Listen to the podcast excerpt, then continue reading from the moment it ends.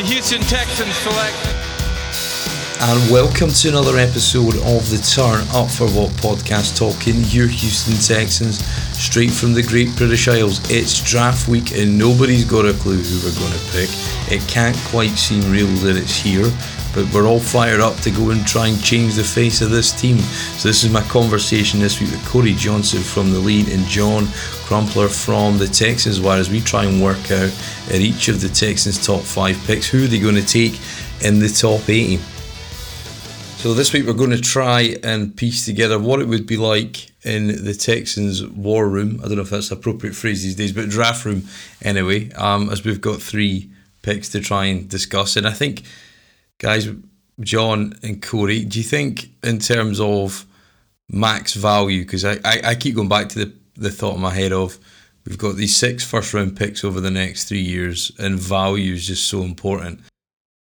I honestly might make an argument that wide receiver has overtaken those interior positions in today's league. It feels like the rule changes are pushing the game outwards and that you really do have to win on the inside. I mean, on the outside, we're watching uh, most of the top teams in today, they are they're winning with these really aggressive vertical passing attacks, and the rules are designed where you can win that way.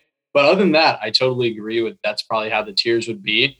And to echo Cody's point, I, it's it's quarterback and then running backs at the, the bottom. But everything with that, I think the Texans will ultimately trust their board because they're not in a position to miss on a guy because they wanted to to force a fit. I think they're trying to find good football players and build organically because let's be honest, I don't think Cal McNair's in a rush to win. He clearly loves what Caserio is doing, and I think Caserio just got to hire his second head coach in two years, so they're going to do it the way they see fit. Yeah, and obviously you saw the Garrett Wilson rumors today, and a, you know a number of sources. You don't know if that's kind of been dropped out for no reason, or it's just been you know put as a smokescreen um, to try and throw people off, which would seem odd because there seems no benefit in that. But it, it felt very intentional, very specific that it was out there. So yeah, I'm, i mean, for me, I think wide receiver at three and even 13 perhaps is a little too high. John, what do you think? Yeah, I personally would not be taking a wide receiver that high at this point in the rebuild. Um, Wilson's good. I mean, Wilson's a great football player. I just think that with how this draft looks, there are some guys at other spots. Uh, Cody and I talk a lot about Jordan Davis. I think we had a whole thread with you one day talking about him. Um, I think there got there could be guys like Jermaine Johnson or Kyle Hamilton there. Um, maybe the only guy I would understand at 13 is Jameson Williams because I really do think he has that game breaking potential that lets you have uh, maybe four or five play scoring drives where just the offense gets something cheap and you need points like that to win today. But I don't expect them to pick a wide receiver. And I'd be pretty shocked if they did, honestly, this early on, especially with the depth of this class. Yeah, and John, I think so. I've kind of nailed it down to these four players um, in terms of where we think or what I think the value is based on the grade. And I'll let you guys pick up on any points if you want in terms of how, how I've kind of graded them. But I think Aidan Hutchinson for me, um, I don't buy necessarily all the narrative that he's a he's a, a safe pick or he's low upside. I think there's there's definitely probably less upside because the ceiling um, the ceiling is lower because the floor the floor certainly crept up further than anybody else. And if he is there, I think he's a no a no brainer because we wouldn't be able to sign a guy like that on the open market. Um, the way we, you know the way we're positioned and and the way we're kind of viewed around the league, I think that would be would you know it would be an easy decision to run the card and so I've kind of split it between the four guys. I think Ian Hutchinson being number being a joint a joint top with with uh, Kyle Hamilton, Evan Neal, and Ike Ekwonu Um, if it was, would you just to go back on a point, um, John? Would you would you rank Sauce in there with the potential picks for three? Yeah, I would. I like Sauce more than Cody. I think Sauce has uh, everything I probably want to see in a corner. I wish he was a better tackler, but he's a really long guy. Uh, he's a willing enough tackler from what I see on film, and I think he's really technical and the kind of corner that could make uh, an immediate impact in our scheme. It's a weaker. Cl- I mean, truthfully, if I was going to pick a defensive player, like especially a defensive back, I'd probably just take Kyle Hamilton because I think he's just a better player than Sauce. But I think the value, the emerging value of especially a number one corner, and I think in coverage, Sauce is going to give you that. I would put him in consideration too. He's also Um, I love how he comes off in interviews and just kind of energy bring to a defense. I think there's something different about a guy who is comfortable calling himself Sauce as a corner. Uh, that's some swagger, that's some attitude that can really help change the identity of a defense. So for me, yes. Yeah. All right. So what what we'll do, guys, is we'll say just just run a quick sim there. So we'll say Aidan Hutchinson off the board number one, Travon Walker goes number two. Who you picking? I would also pick Kayvon Thibodeaux. I think that'll be the order what you just said. I think it'll be flipped. I think Travon Walker is going to be the number one pick. I think he's going to bulky this draft. Uh, and then Hutchinson feels like a logical fit to stay home in Michigan. Uh, I do think they'll. You said you think it's gotten down to the tackles. I'm. I don't know why. I I think it's going to be a defensive player. I think that Caserio is going to give uh, Lovie Smith. There's a lot of incentive to this hire for this hire to work out, and I think a large part of that's going to be on um, how Lovie's defense works. And these guys are pretty similarly graded at the top. I expect them to go with uh, Sauce, Stingley, Kayvon, and with how the Texans draft and operate, it wouldn't surprise me at the end of the day if they took Kyle Hamilton the way they preach about tape and character mattering. Um, I think they'll take a defensive guy. So, so John, in this scenario, then we've got an offer on the table here from the Chargers for their 17th pick and a, a second next year. Um, Green Bay less value, giving us back 22nd and then two seconds this year, but having to give up uh, our early third. Uh, would you would you take the first trade there a second overall to second next year um, to, to move back four spots? I might take the I I don't hate that Green Bay trade because you essentially you're moving up in the third and then you're gaining a second this year. And I think this is a I just am more familiar with this class. I don't know about the depth of next year. I know all the stars are coming out. Um, but realistically, I would probably I think they could get more than a future two for that kind of move up from the Chargers, especially um, I'm kind of projecting the run on receivers to happen between sometime between eight and 20. It's going to start, and I think it's going to be hot and heavy once it is. Uh, there are five elite receivers in this draft, and there are probably eight or nine teams that would like one of them. I think they could get more than that, and I wouldn't be surprised at all if they trade down because right now the value for this team is collecting uh, top 50, top 70 picks in this draft or day one, day two picks next year. Yeah, no, absolutely. I think, and I, I take it, and in this scenario, um, we've had Malik Willis come off the board, which I don't see going to happen, but we've got Ekwonu Davis, Gardner at seven, uh, Kayvon Thibodeaux eight, Wilson at nine, Johnson at 10, um, Jets trading up to nine, Jameson Williams at 11. Like, as you said, John, elite talent, speed burner. I think he's a guy that definitely comes off. And then Derek Stingley at 12, which actually I heard Peter King say that's been their guy right from the word go, and I think that it's a it's a definite definite kind of consideration um, and for us. So, uh, with that being said, who would you in this scenario? I think there's a clear winner. We've got a guy sitting there on our. Uh, on our top four guys that Evan Neal's fallen to this point. I suppose if Evan Neal's there at 13, not going to happen, but um, you'd obviously run the card in. But uh, John, who's your kind of picks for 13? Uh, I mean, in this in this scenario, um, Jack Easterby is saying a quick prayer, and we're sprinting that card to the podium to take Evan Neal at 13. I expect he'll be a top six pick during the real draft. Um, at 13, uh, probably five names I come back to. There are two run it to the podium guys who I don't expect to be there. Jermaine Johnson from FSU, the edge rusher, and then Kyle Hamilton, who we chose to take at three. There's rumor that I think Johnson's ultimately going to be a top 10 pick, but no one knows what's going on with Kyle Hamilton. If either of those two guys are there, I don't even think you can entertain trading back. I think you have to take one of them. After that, my third option is trade back because I think there is value to be found here and helping New Orleans get the tackle that they want, helping Green Bay come up for a wide receiver. Uh, the Chargers could be looking to move up too. Or if you really want to get fancy, I bet if Malik Willis is still on the board, which in this scenario he's not, but in real life, I, I don't think a quarterback's going in the top 12 without a trade. If, if Pittsburgh will give you a future one to come up uh, eight spots or a two and a three to come up eight spots, I'm doing that. But after that, two more players. Uh, I have Jordan Davis just a little higher than Jameson Williams, and it's just because I think that you can find lots of ways to win at receiver. I don't know when we're going to see something like Jordan Davis again at defensive tackle. So those would really be my top five options for the 13th pick. Yeah, and I think you're always looking for elite traits, right, Cody? I think Davis, you know, like we said, I think he does that.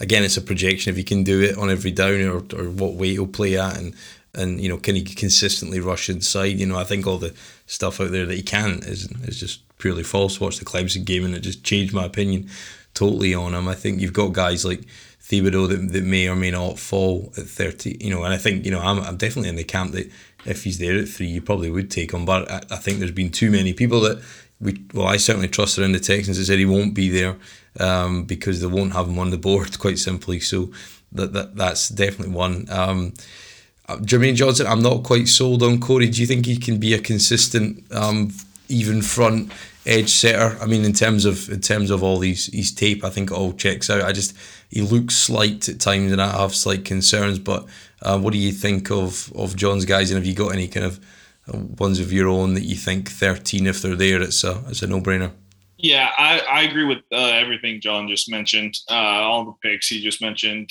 i like jermaine i think he's a good good run defender uh, not the most bendy guy pretty twitchy but he has a good uh, array of like pass rush moves spin moves stuff like that so i do like him the one guy i'd add and people are going to probably think it's a reach but it's it's devin lloyd out of utah he's a guy that I've been seeing getting hardcore Darius Leonard comps, and I and I can see it. He's my number one linebacker in the class. Um, obviously, I'd like to trade back if we couldn't get him, but I wouldn't be mad if he was the pick at 13 either. Yeah, no, absolutely. I think I think as well what you got to remember, right, is that it's going to be, is you know, these are upgrades. I think until they're not. I think, and that we've got to got to find the value, the right spot, and if it's linebacker in this system, you know, it's not been necessarily a top tier position, but we'll need to find it. I've seen a, a mixed review on the linebackers class. I've not got anybody ranked in the top tier at all, certainly, but it's uh, it, it, it's a crapshoot, right? And I think that the fact that Caserio came out and spoke about that this week. John, uh, I think is it, it perhaps shows he's a little bit uneasy about it. I think because we all know that's the case, but from to come and blatantly say it, I'm assuming there's a sentiment certainly within the league and general managers that it's a little bit more tricky just with the volume of guys, um, and there's very few guys that have dis- of distinct of given themselves any distinction with their tape or throughout the process. Yeah, I mean it's going to be a really weird draft. I think that's true. It's across a lot of positions that because of COVID, I'm pretty sure there are more draft eligible players than there have been in a long time. And then on top of that, there aren't a lot of super elite guys. And in the same tier, if we want to tier everybody, you can find probably five or six guys at each position that look the same. So we're really going to see what traits do teams cover. I think we're going to learn a ton about Houston and how they think they want to build just by virtue of, okay, like whoever they pick, we're probably going to be able to say there are three guys who look a lot like him. What does he do? Yeah. So, Corey, um, ideal, uh, I suppose, ideal kind of boxes ticked when we come at the first round on, on the end of Thursday. What would you what would you say the kind of uh, essentials for you are to, to walk away with those two picks if if if they do take two right enough? Uh, I wouldn't. I don't know if I have an like an uh, essential or an ideal pick. I mean, I think I would go with guys like Kayvon at three, and then uh, Jordan Davis at thirteen. I know they all have their uh, they have their concerns in different in different ways, right? But you build the trenches on the de- on the defensive line. Uh, that would be good. I mean, I I can see it going a bunch of different ways. I'm cool with a bunch of different ways, but that would be my ideal uh, picks. I think in the first. Yeah, and John, have you got got any must must that you you need to take out of round one? Um, I gotta leave with one defensive player. Um, the mocks that I don't like the most are an O lineman and a wide receiver at three and 13. I don't mind taking an offensive lineman at three. And hell, I don't mind either of the guards. I, I really like Kenyon Green and Zion Johnson if that's what they want to do at 13, although I think they can move back and do that. Yeah. But for me, um, the turnovers really mask that this is not a very good NFL defense. And I don't think people realize how much help they need. Uh, so getting another edge rusher opposite of Greenard or getting a true corner who every NFL team would be like, that guy's legit. Even Hamilton, just to give some backbone to the secondary. I can't really point to one foundational piece right now that Lovie Smith, who's a defensive coach, and we'd all say he isn't the future, but if you're going to start to build something collectively, like you kind of have to have faith in that head coach's process. And I can't point to one guy that's a foundational piece right now. We all hope that's Jonathan Greenard, but we're probably going to need to see it for another year. So really putting our coach in a position to succeed, in a position for people to start buying into what we're doing. Uh, so for me, I need a guy on defense. Yeah, and I think you're right. I think when you look at the depth chart, it's, it's particularly at edge. It's a rather sobering thought to if you don't add somebody, um, which it may not be possible to do at 13 um, from the edge rusher. But I think it is the deepest position in this year's draft, and I think you know as we as we look beyond the first round, Corey, I think there's a, there's a trio of guys who are all very interesting. I think with Aboy Mafe, obviously David Ojabo with the injury. Um, and and Arnold Ebiketie uh, from Penn State. I think there's you, there's three guys there um, that are that are just that are potentially you know value guys to be had. And I, I had Ebiketie down as a as a four as a three four outside linebacker. Watched a number of games because I wanted to kind of get get up on Brisker because uh, I haven't watched enough. And I think he, he looks like a guy that could could do it. I think the motor's there. He's not going to be flashy. Um, he's not necessarily going to going to rip past the tackle on you know on every every third or fourth play. But I think certainly he's got a high motor, good athlete, good nose for the ball, and I think he sets the edge well. So you know if they don't get an edge guy, there may be there may be a chance to pick somebody up in the later rounds, which makes me think they'll go. But I, I think we've, we've got to improve the, the pass rush, right, to try and make sure that, we, that we're serviceable. Because right now, if you don't get one of those top three or four guys, could be a long old season, and it doesn't really matter who's on the back end if you if you can't rush the passer. Right. Right, I agree with that. And then just touch on Arnold, I, I agree with you. He's kind of shorter and kind of lean, but he's got great length for his size. Uh, so guy that, like you were kind of saying, not uh, specifically a great run defender, but if you let him just kind of penetrate gaps and just go, I think he can do some stuff. But he needs to learn. But he's a guy in the second that I, I wouldn't mind at all, too. I, I like him a lot. Uh, Penn State just pumps out athletic freaks all the time, and he's one of those. Yeah, no, I think so. I saw you talk about Brandon Smith the other day uh, when you did some work for the lead, and I think he's a guy that we talked talked about. And I hadn't really watched him a, a great deal, um, of him. But you know, I watched him cover tight ends, um, making up ground covering tight ends. I think was the important bit. It's easy enough to stay with them in the passing lanes, but actually make up ground and cover them. Um, he showed that, and then good athleticism to the ball comes downhill hard, play recognition, triggers, gets you know gets downhill and makes plays on the ball carrier. So yeah, Brandon Smith was a guy that I picked up on. I think probably later in the process, another one that you know you kind of watch a couple of games doesn't you know depending on the angles you get, it can change your view a lot, right? But um, it's certainly one that that, uh, that that that that can change as the process goes. So and the thing, but in terms of the thirty seventh pick. Um, Corey, who's who, who would you be wanting to look for? I know you, you got a couple of guys, red star prospects that you've you've got you've got uh, in your back pocket, but who who are those? I think if Andrew Booth falls because of his uh, you know his medical stuff and he didn't get the test, that's the guy you run the card in for. Uh, I don't think he'll be there though. I think he's a guy that the film shows on him that if he would have tested, he would have been a guy that you uh, that's talked about with the other two corners at the top of the draft. Um, another guy is like Jahan Dotson, and I saw you post a thread about him the other day. And another guy that I'm not quite sure will be there, but a guy that's a do-it-all wide receiver can do it.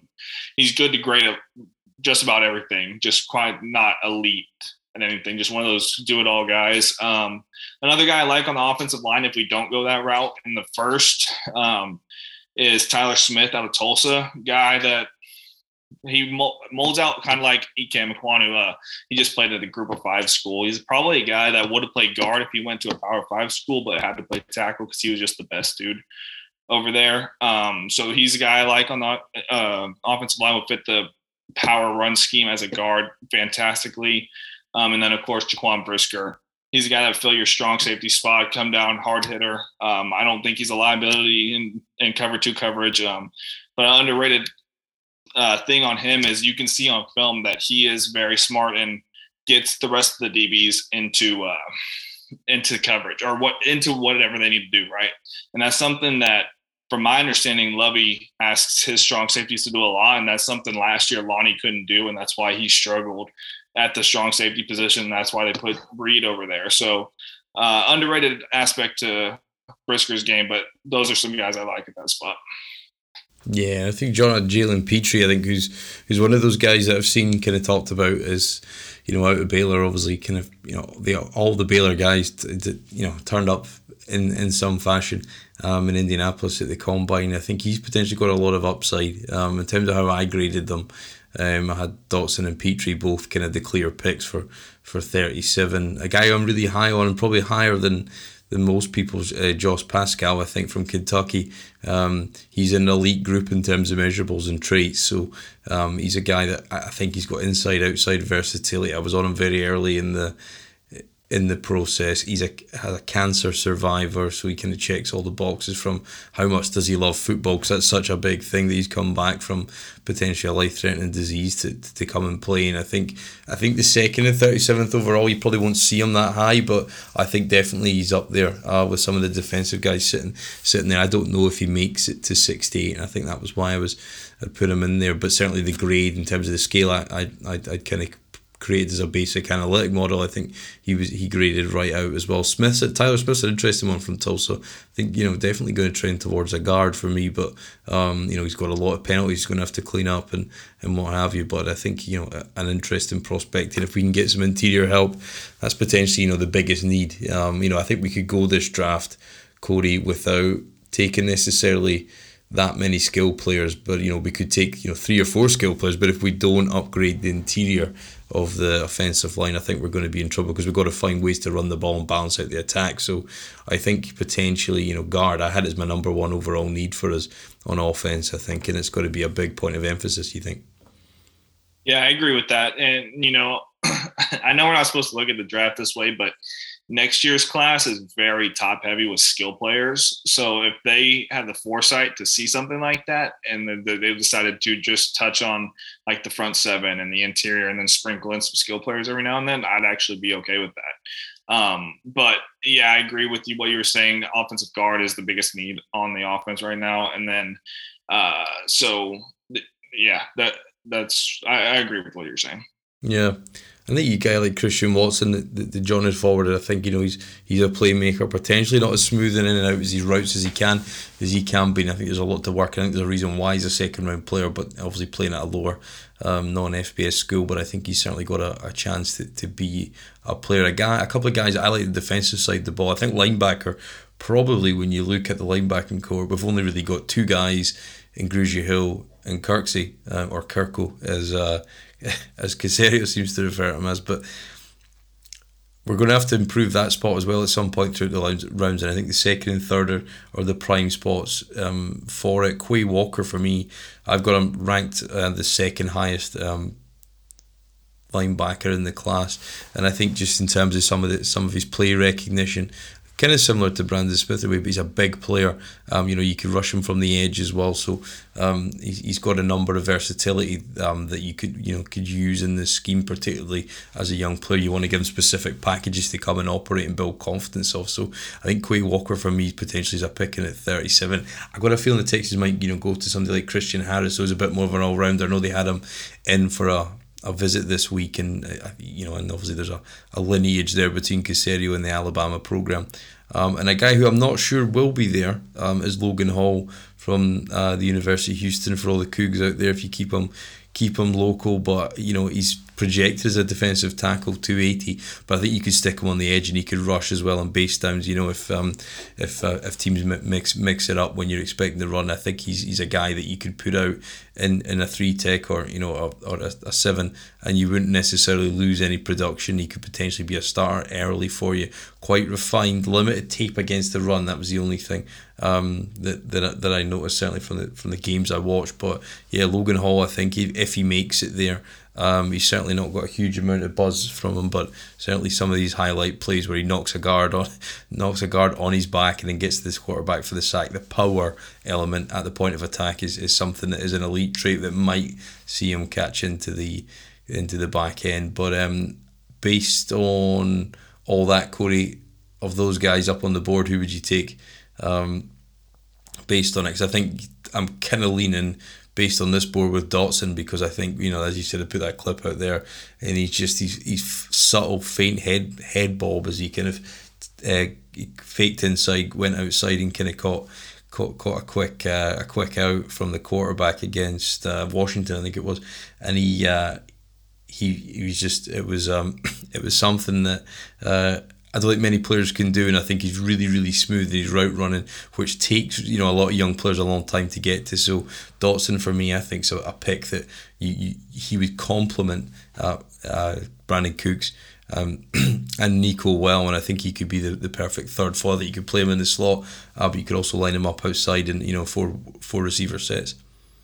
Yeah, I agree with that. I think, man, if I, it sucks to say, but if Jahan Dotson was like six one instead of five eleven, I think people would be all over him, man. Like, like we are saying, he for his size, he's very underrated in the the high pointing the ball and has probably maybe the best hands in the class. And like you said, smooth route runner, creates separation, can run the slot, can run outside uh, developed more as a wide receiver one this year as opposed to just being a deep threat the last two years. So he's a guy I do uh, really like. He reminds me kind of a mixture of like uh, Diontae Johnson and Emmanuel Sanders. And, you know, Emmanuel Sanders had a really solid NFL career. Diontae Johnson's played great over the last few years. So if you can get that guy out of him in the second round, I'm all over it. In terms of getting into the into the sort of two picks, I think in by the time the time you get there, trying to predict who's there, I think even after the second round become becomes really difficult. But um, in terms of the third round guys, you had a, a number of guys that you were you you were high on. Um, my my guy, and I, I probably graded him higher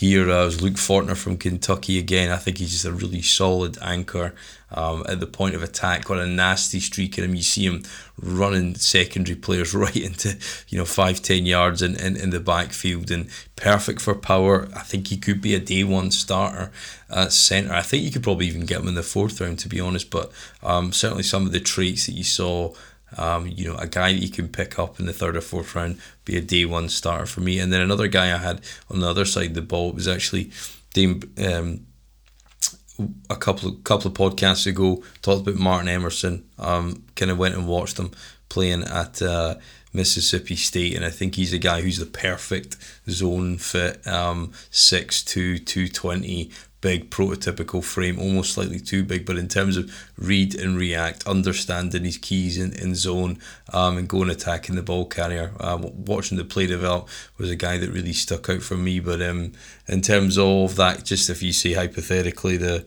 the the sixty eighth pick, who would you out of the, the board there? Who would you who would you be going for after?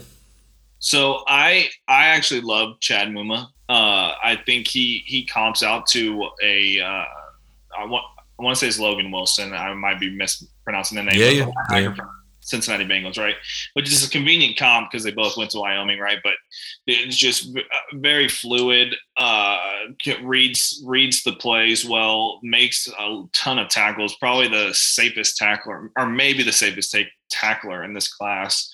Um, a guy that obviously you know we played against lower comp, so that's going to be a transition, but a guy that I think you could put right in that Mike and he can do everything for you uh, in the run game. You know, I think he can do fine, good enough in zone. I don't necessarily know if I put him at man on man on a running back or anything like that, but I think he can cover well in zone or well enough at least. Uh, so he's a guy I really, I do really like at, at uh, 68. Yeah, I, I kind of struggled with him in a sense. I thought it was a bit of bit of stiffness there. I, th- I think yeah, he is a Mike. I don't think he's got necessarily the sideline to sideline um, ability to you know to play on, on either side in a in a four three. But yeah, I, I wasn't quite as high on him. And again, like you know, you watch a couple of games, you might might change that opinion uh, right enough. But um, but he's certainly somebody um, that we got the, the highest or the second highest grade, joint highest grade with Fortner um, was Kenneth Walker for me, and I think I, I don't think he'll be there at that point. Um, he he's certainly for me the best running back in this class. I've got him rated as.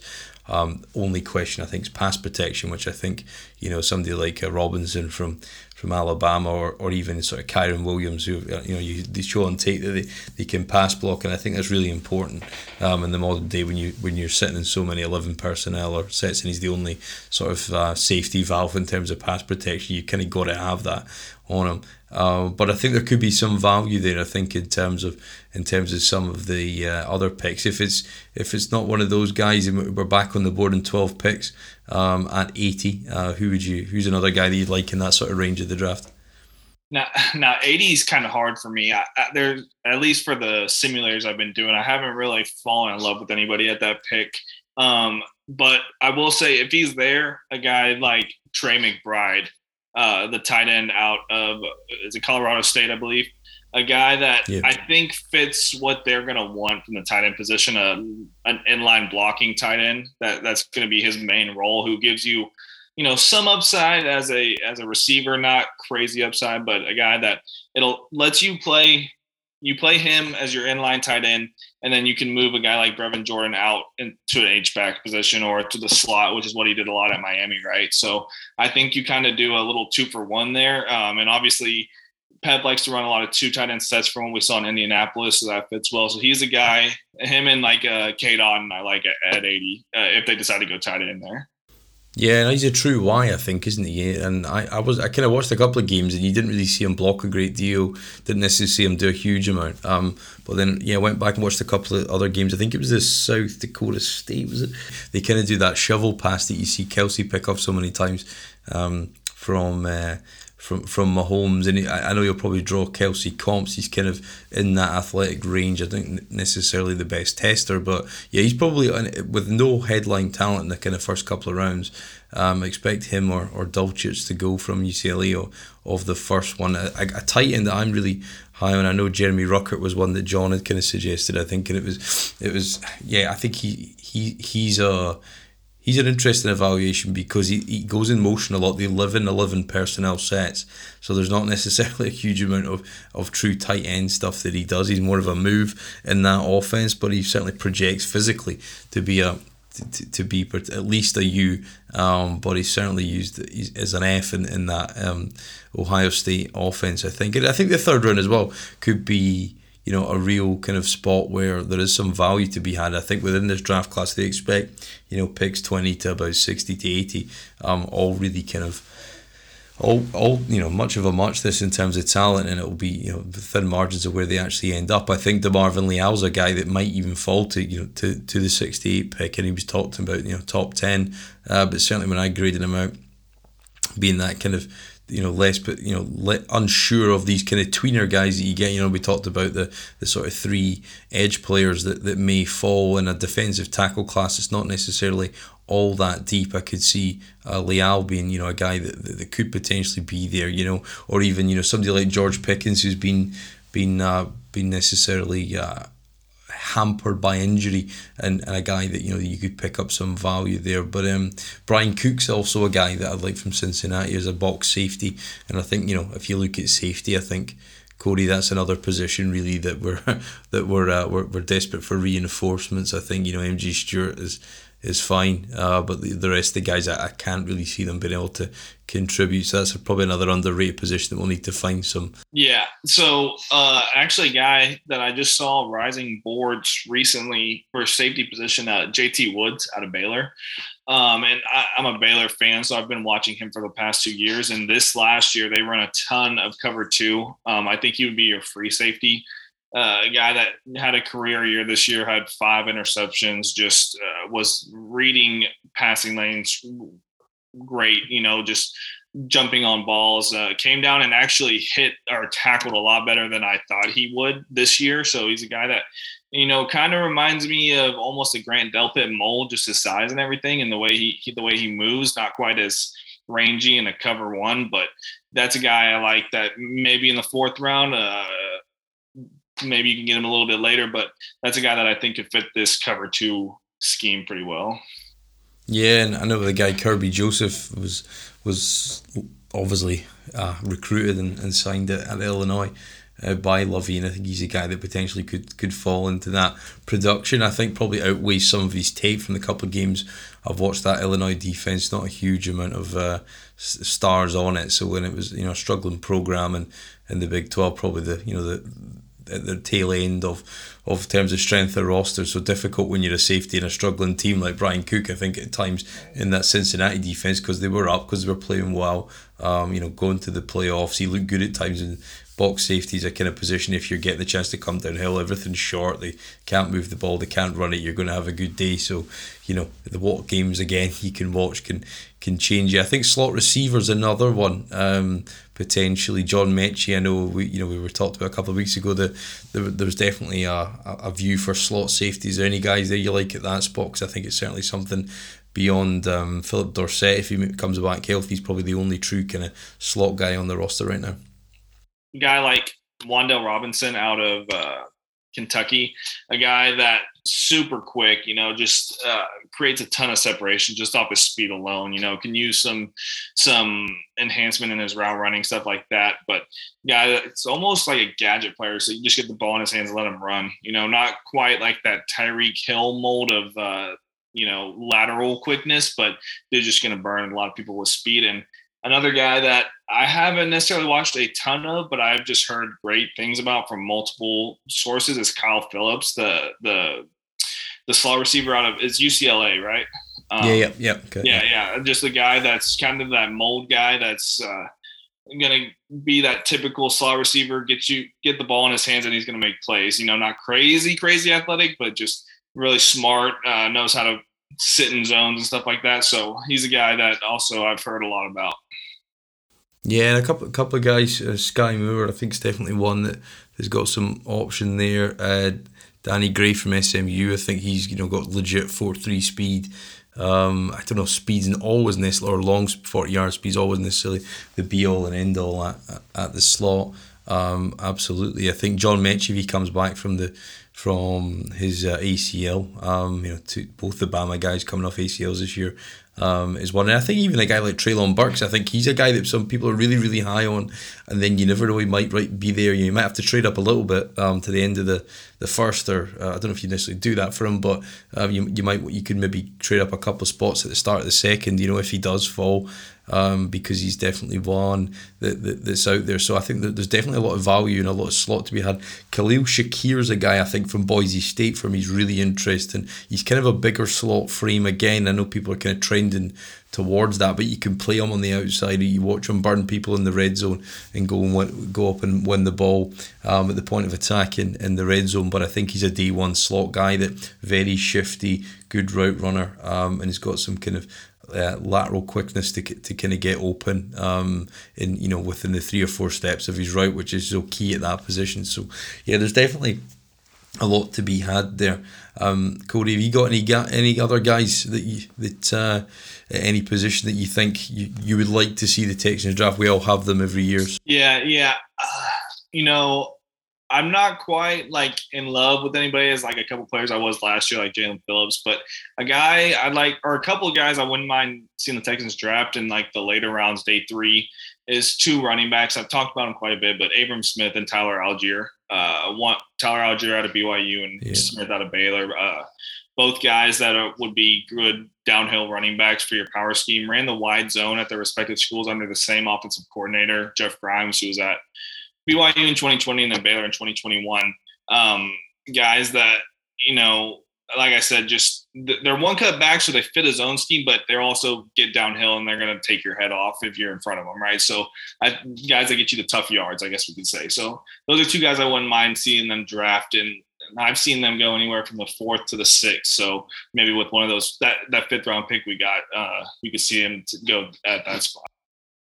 Yeah, no, definitely. I think that fifth's going to put it into a different uh, range. I think obviously we Caserio before we started recording uh, traded up the the sixth uh, and and the seventh, the seventh from Dallas, um, the, the the one of our three six round picks to get up to back into that that range. Um, I think you know that's a perfect spot for there's a reasonably run deep running back class. Um, there may be some guys there, you know, uh, Pierre from uh, South Dakota State, or you know it might you know it might be uh, a complete sleeper as well because I think it is a really deep class in terms of when you get to the third and fourth round. And where do you kind of sit on drafting a running back this year? Would you prefer it late and go after more premium positions first?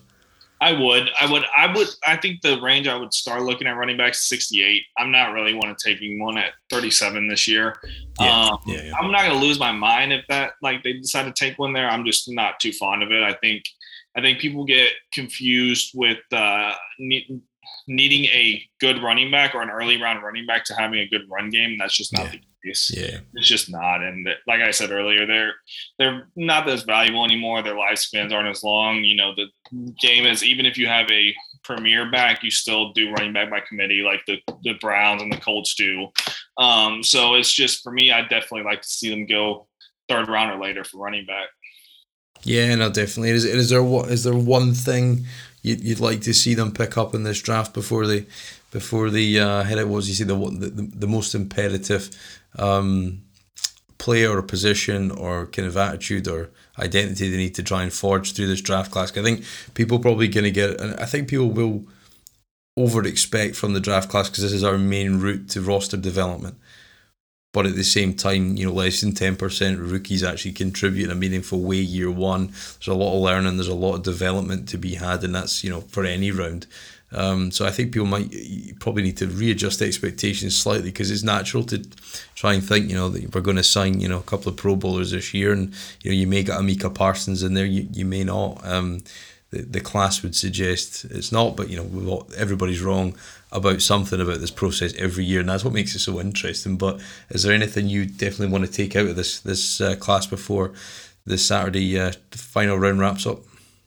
So for me, I just have to see, and it could be either side, but they have to address the trenches for me. They have to either address interior offensive line or either a defensive tackle or an edge. For probably an edge, in my opinion, but I just have to see them address that at some point, preferably on uh, day one or early day two. Yeah, definitely. And I, I hope the character element uh, doesn't come into it too much because I think Thibodeaux is an easy pick at three. I don't think it will happen. I marked him down on my scale because of, you know, I, I gave 10% the grade to, to culture. I don't know if the Texans are overvaluing that more than, say, 10%. I know that'd be an exact value, but I hope they're not overvaluing it. And you think they won't, but it felt like it got stressed in that press conference a little too much. Um, to the point it made you a little bit uncomfortable. And then I actually learned today that AJ Can was Dylan Thompson's lineman at uh, at USC as well. Um, so that kind of makes you a little bit uncomfortable as well in terms of where those some of those decision making forces and overvaluing character, because you know you can take players if if they're good, you know, players, and you know if there's some small things that go on off the field, then yes, so be it. Let it, you know, let it ride if uh, if if they're doing it out there. And I I, I feel like Thibodeaux has been unfairly, and I know a lot of media rhetoric. So teams will have one view and not another. I know there's been some definitely some intimation about teams have had Zoom calls with him. Detroit um, and a couple others have definitely kind of spoke with them. Um, I hope he kind of bucks the trend or bucks the narrative and goes earlier than people think because I think the Tate warrants it. Um, I, I certainly feel he's, I, I, and I don't know if people just get bored and you have to create a news cycle, but it certainly always felt for me that it was. But I, I think there's just too many people, Corey, that have said we're not going to take him. That you opinions you trust, um, and it feels like we'll probably overlook him, and we might regret that. Yeah, yeah, it's unfortunate, man, because he's like. The media almost makes it out to like where he's a troublemaker and he's not like getting arrested he's not jumping out of second story windows at parties and stuff getting into bar fights stuff oh, like that. and Dietrich, yeah. yeah, yeah, exactly. So he's just obviously he's self-aware and he he wants to create his legacy or his brand outside of football. And you know, a lot of players in the NFL do that. They just don't talk about it. So I guess this is rubbing people the wrong way. But and you know, it can come off a certain type of way. But so I get it, but to the extent it's become, I I don't think it's fair. Like you said, the film warrants it, uh, warrants the pick. He was talked about as the number one pick uh, since the beginning of this draft process last year, right? right after the last draft ended. And, you know, maybe people just got player fatigue, but you know, it, it would be it would be something if the Texans decided to shock the world and take Thibodeaux because I don't think anyone thinks they're going to do it. No, and I, I know Albert Breer outlined they like Stingley, and I think if there's if you're going to take a corner at three for me, the guy's heights have shown that it's higher than everyone. Um, so therefore, there, there's something that it gives you faith. You could project that if he can see that a, a, route to that actually becoming a reality as a pro, and you think, well, absolutely, yeah, well, you know, I think he's a guy you can. For me, I think when we're talking about Thibodeaux there, Corey, it's almost like the inverse is applicable for Sauce because my point is if his name wasn't Sauce and he played in the SEC and he wasn't going against you know low you know smaller schools like you know Tulsa and what have you you know I guess you know the Cougs were a good program this year but they're not necessarily burning people up on the outside um, you know UCF or whoever they might be going against I don't think he's necessarily been tested. It's almost the point what becomes the myth and the, the, the man, the legend, rather than the ball player. And I think I, I heard somebody put it the other day. I can't remember who said it, but when they watched Sauce, they said it's hands before feet, and it should be feet before hands. And I think when you watch him, uh, he gets very grabby. And I think a guy whose predominantly skill set is focused to be a man cover corner, if you put him out in zone year one, you don't address the pass rush, Sauce Sauce might be questioned, and that that you know I think it takes a lot to, to be number one or number zero, whatever he is in his jersey number, to have a nickname. I know he's a hard nosed Detroit guy. He might come in and be excellent, but certainly a year ago, Derek Stingley was up here and he was just another another guy on the circuit. So I'm, I'm a little bit concerned they might go that direction. I think everybody likes it because it's an easy name to say, it's an easy name to remember. Um, but I don't think his tape necessarily warrants it, and partly because people just didn't go at him, so that's not his fault.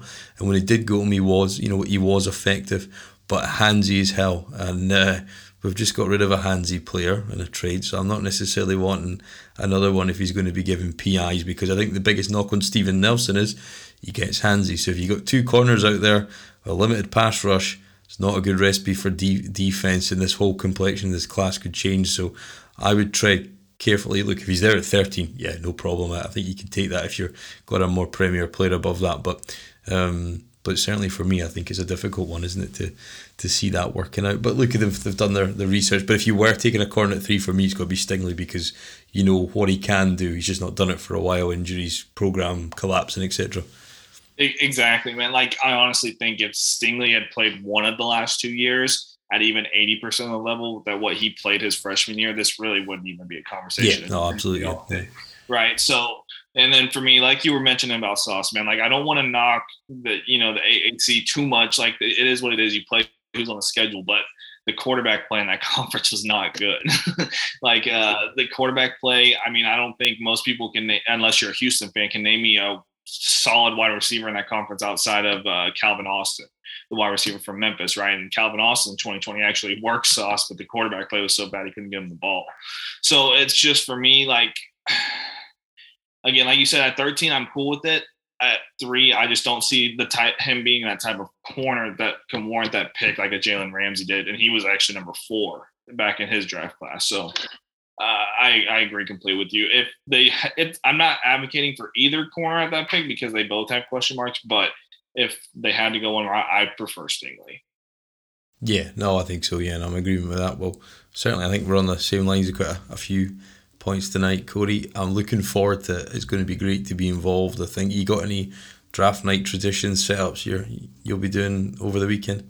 No, nothing crazy. Uh, last few drafts, I've done something different, especially on the first night because we haven't had a pick. So I'll just watch it at home or I went to a buddy's house. But uh, no tradition or anything. But uh, yeah, it's gonna it's gonna be fun. I'm just crazy to think about that we haven't had a first round pick in two years, and we've only had two in the last five years, and then we got two this year, right? So uh, it's gonna be fun for sure. Yeah. Uh, in terms of trades, obviously we talked about the New England trade um, today uh, with Caserio going back to his old his old colleagues there. Uh, over under for trades for Caserio three and a half for the weekend. So we're not counting this the one he made today. No, you can't count that. Yeah, okay, three and a half extra. Yeah. Oh, that's tough, man. That's tough. And this draft's so crazy with how trades have been uh, reported and stuff. People not want to trade up. People do want to trade up. Oh, I'd say because he already made one trade, I think I'll say under three. I'll say under three because he already made the one. Yeah, I think under as well. I think another three. I think for me, I think the, the best value could be. I think actually thirty seven could potentially get you. You know, if that can get you a, an extra fourth and a third, say for example, if you come back, um, you know, quite deep in the, into the uh, into the second, that could be somewhere you get value because I think that's where it is to be had. And we need as many shots at the dartboard as possible. Thirteen, if you can trade out of, uh, great. I'm assuming he's resigned to the fact that three's a no go. That's why he said it publicly. I think maybe just a one last you know when they, when they say you know player X is about to get traded, it's like last last orders at the bar, isn't it? It's just trying to get people to, to come back to the table if, if they've got any willingness. I don't think that'll happen, um, but certainly you know I think thirty seven could be a good one. And then when you've got two picks back to 107, 108 at the top of the draft, that might be you know an option thereby you can you can get out and uh, if they're you know a limited player on your board and get back in that fifth round because he's obviously seen some value in that area area. And similarly I think when you've got a fifth and two fourths if you look what he did with Nico Collins last year does he want to get back up into the third and just and take picks? Because you know we're sitting with what nine, uh, 11 12 picks right now. Um, he said he only wanted to draft between 10 and 8 players obviously moving up, getting some guys out of there, got out of the seventh. And usually, I know Rick Smith always used to say that don't want to be in the seventh round. You want to be focusing on trying to bid for undrafted free agents because ultimately, you know, for, for an agent, you don't want your player drafted in the sixth round or the seventh round. You want them to go an undrafted free agent because their signing bonus is going to be bigger. And I think this year there could be a lot of value in the undrafted free agents because I think when you think of this team going to develop, you need another success story. It might just be a Dylan Cole, but really we need an Arian Foster, but we need somebody in that range to just come out and, you know, the next couple of years, at least one or two guys a year that will make their way into the roster and start to contribute in some way in that undrafted free agent because we need as many channels of talent input in this roster to try and build it back up again. Yeah, exactly. And I think John mentioned it earlier, but the because of COVID, how many players there are in this class, I think it's actually yeah. almost double a normal class. So guys that might go undra- undrafted this year probably get drafted in another class. So definitely something to watch out for. I, I agree that I think they can get hopefully two even somewhat contributors out of the undrafted free agent class. Yeah, I think so because you think of he said he's only got eighty to hundred players um, yeah, that may that may mean his pool of you know un, undrafted guys is bigger, and hopefully that'll you know kind of bring in some value. But looking forward to it, man. Cody, thanks for the time. Bit disjointed this evening, some sh- schedule issues. Uh, trying a bit of a different format, getting some stuff on the screen so we can kind of talk over and, form the debate. But uh, appreciate it. A bit of editing to do to get this out to you all, but um, looking forward to it in the draft week. Going to try and kind of dip in and out of social media um, as best I can. Uh, the time difference definitely be on most of Saturday. Um, maybe do some kind of Twitter spaces or something like that. Not quite decided, but definitely be around. Looking forward to just being involved and seeing the first true step of this team um, taking a step into the post Deshaun Watson era, which will be nice. But uh, Corey, any last words before we head out here, man? Man, I just want to say thank you for having me on again. Uh, a good time, and just hope for a great draft. Yeah, that's it. Let's let's get better, and uh, and we'll take it from there, and we'll see where we go. But hopefully, this is Caserio's big test now. Um, there's been a lot of failed ones, um, and this is going to be flying colours, no questions asked, kind of stuff. So. Uh, let's kick the doors in, Nick, or this is how you're going to get judged now. So let's go for it. And let's, uh, here's the successful draft. Thank you again for everybody listening. Really enjoyed the, the build up to this. I'm going to stick my, my board out on Google Docs uh, for everybody to have a read of if you want to follow along with that. Um, there's plenty good stuff out there. Looking forward to it. Give us a like, subscribe, share it, comment, all that kind of good stuff um, on the draft and after the draft. And then we've got the schedule release coming up and uh, there'll be a little break. But it's uh, this is the this is the big date in the calendar this weekend. So let's get it. And uh, here's to reviewing a new roster with a new complexion uh, come Monday. But uh, thanks again for listening. We'll catch you again next week.